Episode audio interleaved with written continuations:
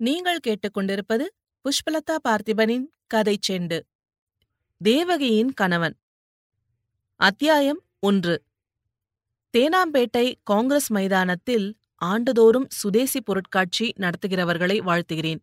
அந்த பொருட்காட்சி காரணமாக என் வாழ்க்கையில் வெகு காலமாய் மர்மமாக இருந்து வந்த ஒரு விஷயம் துலங்கியது.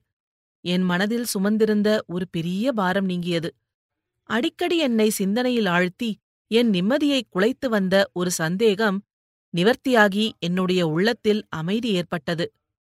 இந்த வருஷத்து அதாவது ஆயிரத்தி தொள்ளாயிரத்தி ஐம்பது பிப்ரவரி மார்ச் மாதங்களில் எழுதப்பட்டது. சுதேசி பொருட்காட்சிக்கு நான் போகவில்லை. சென்ற வருஷத்தை காட்டிலும் இந்த வருஷம் எவ்வளவோ சிறப்பான ஏற்பாடுகள் செய்திருப்பதாக எல்லோரும் சொன்னார்கள்.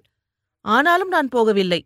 போகலாமா வேண்டாமா என்று யோசனை செய்து வேண்டாம் என்று முடிவு கட்டினேன். போயிருந்தால் அங்கே நான் தேவகியை சந்தித்த இடத்துக்கு என் கால்கள் என்னை இழுத்துக் கொண்டு போயிருக்கும். பழைய ஞாபகங்களில் மூழ்கிப் போயிருப்பேன். எல்லாரும் பார்க்கும் காட்சிகளில் என் மனம் சென்றிராது.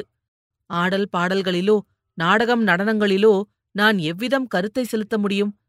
சித்திரக் காட்சிக்குள் சென்றால் தேவகியின் சித்திரம்தான் என் மனக்கண் முன்னால் தோன்றும். மின்சார சக்தியின் அற்புதங்களைக் காட்டும் இடத்துக்குள் சென்றால் அங்கே திடீரென்று தேவகியை நான் பார்த்தவுடனே என் உடம்பில் பாய்ந்து குலுக்கிப் போட்ட மின்சார சக்தியைத்தான் நினைத்துக் கொள்வேன். ஒரு வருஷமோ இரண்டு வருஷமோ இருபத்தைந்து வருஷத்துக்குப் பிறகு அவளை நான் பார்த்தேன். கன்னிப் பெண்ணாக துள்ளித் திரிந்து கொண்டிருந்தவளை மூன்று குழந்தைகளின் தாயாராக பார்த்தேன். ஆயினும் பார்த்த தட்சணமே அடையாளம் தெரிந்து போய்விட்டது.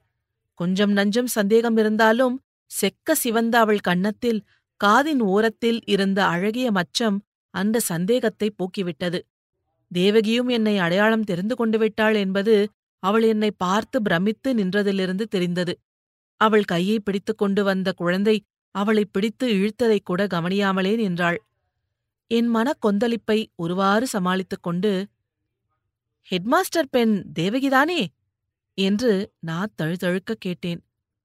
ஆமாம் நீங்கள் கிட்டாதானே என்றாள் தேவகி. ஓஹோ இன்னும் என்னை ஞாபகம் வைத்திருக்கிறாயே என்றேன். எப்படி மறக்க முடியும்? என்றைக்காவது ஒரு நாள் உங்களை சந்திப்போம் என்கிற நம்பிக்கை என் மனதில் இருந்தது. அந்த நம்பிக்கை இப்போது நிறைவேறிவிட்டது என்று தேவகி கனிவுடன் கூறினாள். அப்படியா? என்னை சந்திக்கும் விருப்பம் கூட உனக்கு இருந்ததா? அது என்னுடைய பாக்கியம்தான். இந்த சென்னை பட்டணத்தில்தான் நீ இருக்கிறாயா? ஜாகை எங்கே? உன்னுடைய கணவர் இந்த குழந்தைகளின் தகப்பனார் அவர் இங்கே வரவில்லையா? என்று தயங்கி தயங்கி கேட்டான்.